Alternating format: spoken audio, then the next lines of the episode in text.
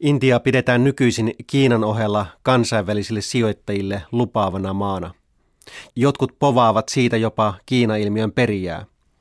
Vaikka tämä voi osoittautua katteettomaksi puheeksi, kansainväliset taloudelliset instituutiot ennustavat yleisesti, että Kiina ja ehkä myös Intia ohittavat Yhdysvallat maailman suurimpina kansantalouksina vuosisadan puoliväliin mennessä. Tämä muuttaa ratkaisevasti esimerkiksi kansainvälistä politiikkaa ja globaalia ympäristöpolitiikkaa. Viime vuosina Kiina ja Intia ovat liberalisoineet talouttaan aggressiivisesti. Kiinan talouden pyörät ovat pyörineet sellaisella nopeudella, että ilmiötä pidetään poikkeuksellisena koko maailman taloushistoriassa. Molemmat maat ovat valjastaneet tieteen, teknologian ja vientiteollisuuden taloudellisen kasvunsa vetureiksi. Toisaalta maiden noudattama talouspoliittinen strategia on poikennut toisistaan lähes kokonaan. Kiina on pyrkinyt suunnittelemaan ja ohjailemaan talouttaan, kun Intia on toteuttanut enemmän kaoottista antaa mennä periaatetta. Taloustieteiden professori Prabhudev Konanaa kiinnostaa erityisesti Kiinan ja Intian yhteiskunnalliset ja taloudelliset erot ja toisaalta se, mitä muut kehitysmaat voisivat oppia Aasian jättien erilaisista kehityspoluista. Kiina on noudattanut taloutensa kehittämisessä perinteistä mallia siirtyen maatalousyhteiskunnasta vankaksi teolliseksi taloudeksi. Se on pyrkinyt liittämään maatalouden, teollisuuden ja palvelusektorin saumattomasti toisiinsa. Vaikka se on keskittynyt vientinsä kasvattamiseen, se on samalla huolehtinut kotimaisen kulutuskysynnän kasvusta. Tämä malli on ollut ilmeisen toimiva, kun tarkastellaan pelkästään talouden kasvulukuja. Jos puhutaan kaupunkien ja maaseudun eroista tai kasvavista ympäristöongelmista, malli on kuitenkin kaukana ihanteellisesta yhteiskunnallisesta kehityksestä. Näin Prabhudev Konana analysoi Kiinan kehitystä maaliskuussa ilmestyneessä Frontline aikakausjulkaisussa. Jos Kiina luottaa pikemminkin tasapainoiseen kehitykseen, niin Intia yrittää tehdä hypyn maatalousyhteiskunnasta suoraan tietoyhteiskuntaan. Tässä Intia panostaa uuden taloutensa veturiin, ohjelmisto- ja informaatioteollisuuteen. Se ei pyri rakentamaan Kiinan tavoin elimellistä yhteyttä informaatioteollisuuden ja talouden muiden peruspilarien välille. Konanan keskeinen kysymys kuuluukin, kumman tie on lopulta taloudellisesti, yhteiskunnallisesti ja ekologisesti kestävämpi.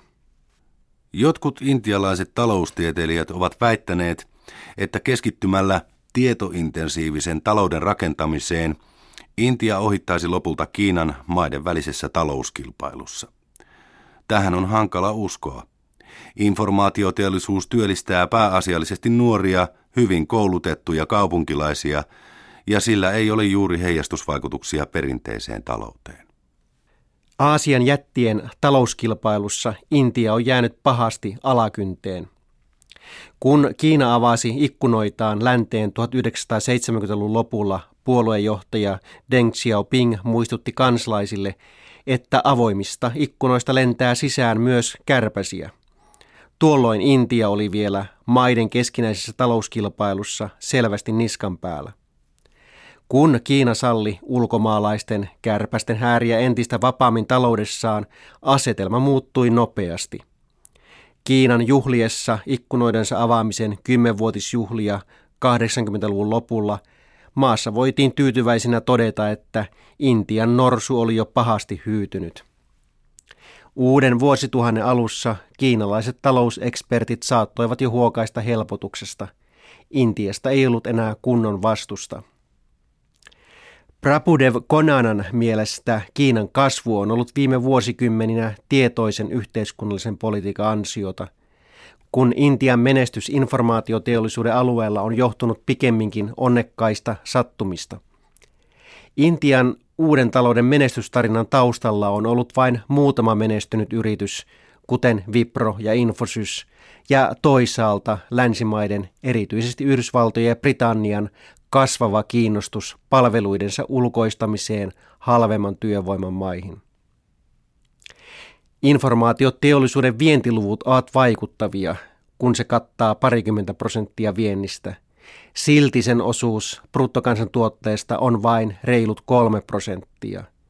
Sitä paitsi Intian talous kasvoi parikymmentä vuotta sitten yhtä nopeasti kuin nykyisinkin.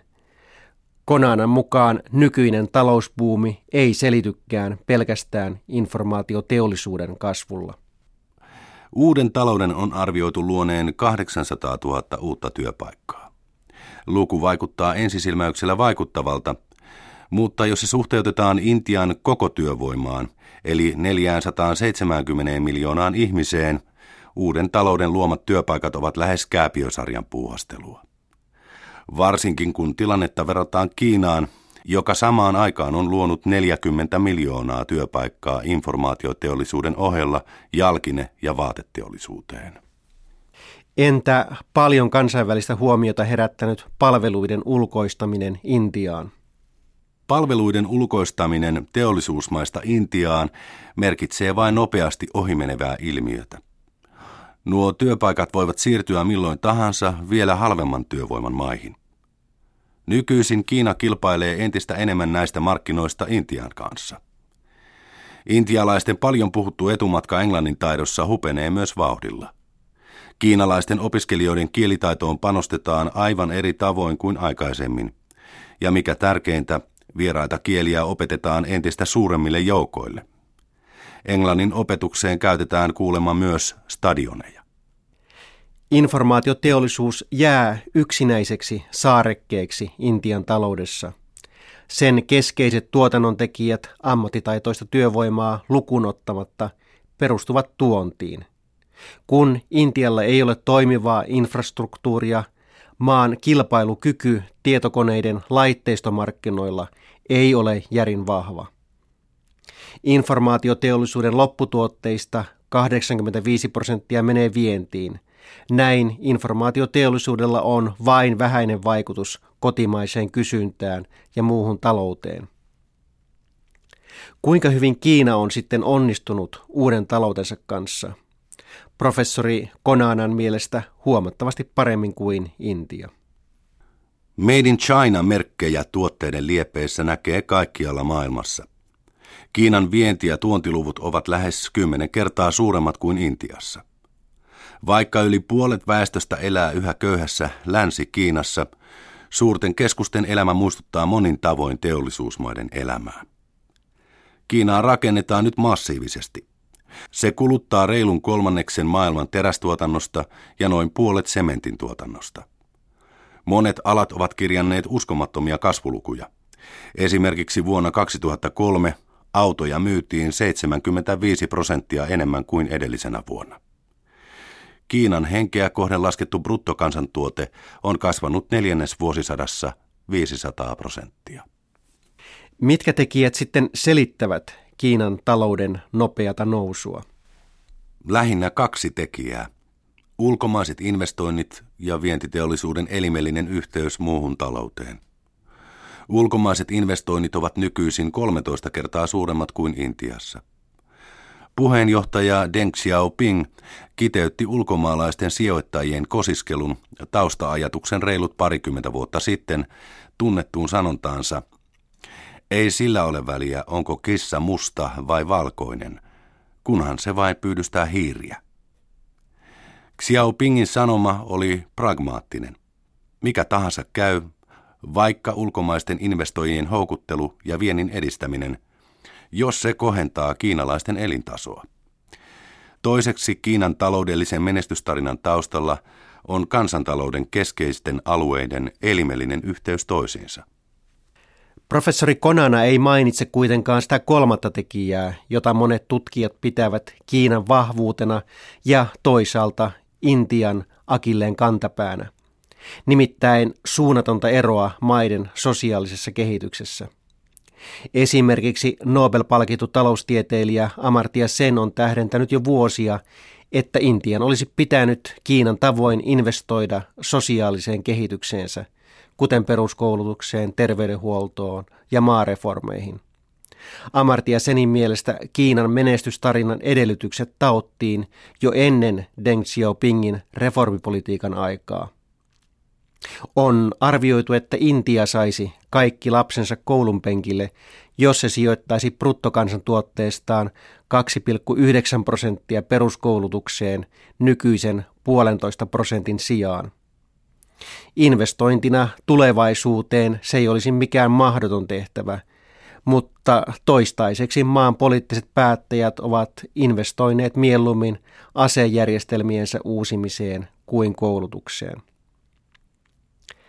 Kiina on toisin kuin Intia reagoinut ripeästi globaalin talouden uusiin vaatimuksiin. Koululaitosta on uudistettu nopeasti. Samoin tieteen ja teknologian huippualojen kehittämiseen on tehty tuntuvia investointeja. Kiina on myös suunnittelemassa mittavaa ohjelmaa takapajuisten alueidensa kehittämiseksi tasapainoittaakseen vaurauden epätasaista jakautumista eri alueille ja väestöryhmille. Jos Kiina ja Intia ovat matkalla kansainvälisen talouden vetureiksi, se edellyttää määrätietoista tieteellis-teknologista politiikkaa. Kiihdyttääkseen teknologisia innovaatioita, Kiina perusti ensimmäiset innovaatiokeskuksensa lähes parikymmentä vuotta sitten. Intiassa on vasta hiljattain kiinnostuttu tällaisten keskusten perustamisesta. Varsinkin Hongkong ja Taivan toimivat Kiinan innovaatiolaboratorioina. Tämä näkyy selvästi esimerkiksi patenttien määrässä. Hongkongista ja Taivanista tulee suhteellisesti ottaen enemmän patentteja kuin mistään muualta maailmasta lukuun ottamatta Yhdysvaltoja. Vahvasti Manner-Kiinan talouteen sidotuista Hongkongista ja Taivanista on peräisin myös huomattava osa Kiinan ulkomaisista sijoituksista. Kiinan ja Intian vähittäinen nousu maailman talouden vetureiksi muuttaa geopolitiikan ohella ratkaisevasti globaalien ympäristöongelmien painopistettä. Länsimaiden nopea teollistuminen aiheutti massiiviset globaalit ympäristöongelmat. Ovatko nopeasti teollistuvat kehitysmaat nyt toteuttamassa yhtä lyhytnäköistä politiikkaa? Kiinan huikea talouskasvu perustuu kotimaiseen kivihiileen. Maan teollistumisen riippuvuus hiilestä on verrannollinen Britannian tilanteeseen 1800-luvulla. Kiina on jo nyt Yhdysvaltojen jälkeen hiilidioksidipäästöjen suurin tuottaja. Arvioidaan, että sen osuus nousee lähes viidennekseen maailman hiilidioksidipäästöistä parissa vuosikymmenessä. Varsinkin Kiinan kasvukeskukset kärsivät energiapulasta – Tästä syystä Kiina suunnittelee nostamansa ydinvoimaosuuden energiatuotannosta nykyisestä kahdesta prosentista neljään prosenttiin vuoteen 2020 mennessä. Toisaalta ydinvoiman myötä kasvavat muut ympäristöriskit – Kasvihuonekaasujen lisääntyminen ei luonnollisesti johdu pelkästään energialähteistä, vaan myös metsäpeitteen nopeasta katoamisesta ja liikenteen lähes räjähdysmäisestä kasvusta. Vielä parikymmentä vuotta sitten Kiinassa liikuttiin lähinnä polkupyörillä. Nyt arvioidaan, että Kiinan autokanta ylittää 150 miljoonaa ajoneuvoa kymmenessä vuodessa. Silloin Kiinasta tulee myös maailman autoistunein maa. Kiinasta on tulossa Yhdysvaltojen ohella toinen taloudellinen ja poliittinen supervalta. Samalla sen ja nousevien kehitysmaiden ympäristöpoliittisilla ratkaisuilla on entistä enemmän vaikutusta koko maailman kehitykseen. Ympäristökannalta on selvää, että kehitysmaiden kasvun pitäisi perustua ympäristöystävälliseen tekniikkaan ja uusiutuviin energialähteisiin. Teollisuusmaiden pitäisi puolestaan omaksua huomattavasti nykyistä ympäristöystävällisempiä tuotanto- ja kulutustapoja. Ainakin toistaiseksi tämä tuntuu pitkälle katteettomalta toiveajattelulta. Kehitysmaiden ympäristönsuojeluun myönnetään nykyisin keskimäärin 2 miljardia dollaria vuodessa. Se ei ole paljon verrattuna maailman vuosittain käyttämiin sotilasmenoihin, eli 900 miljardiin dollariin.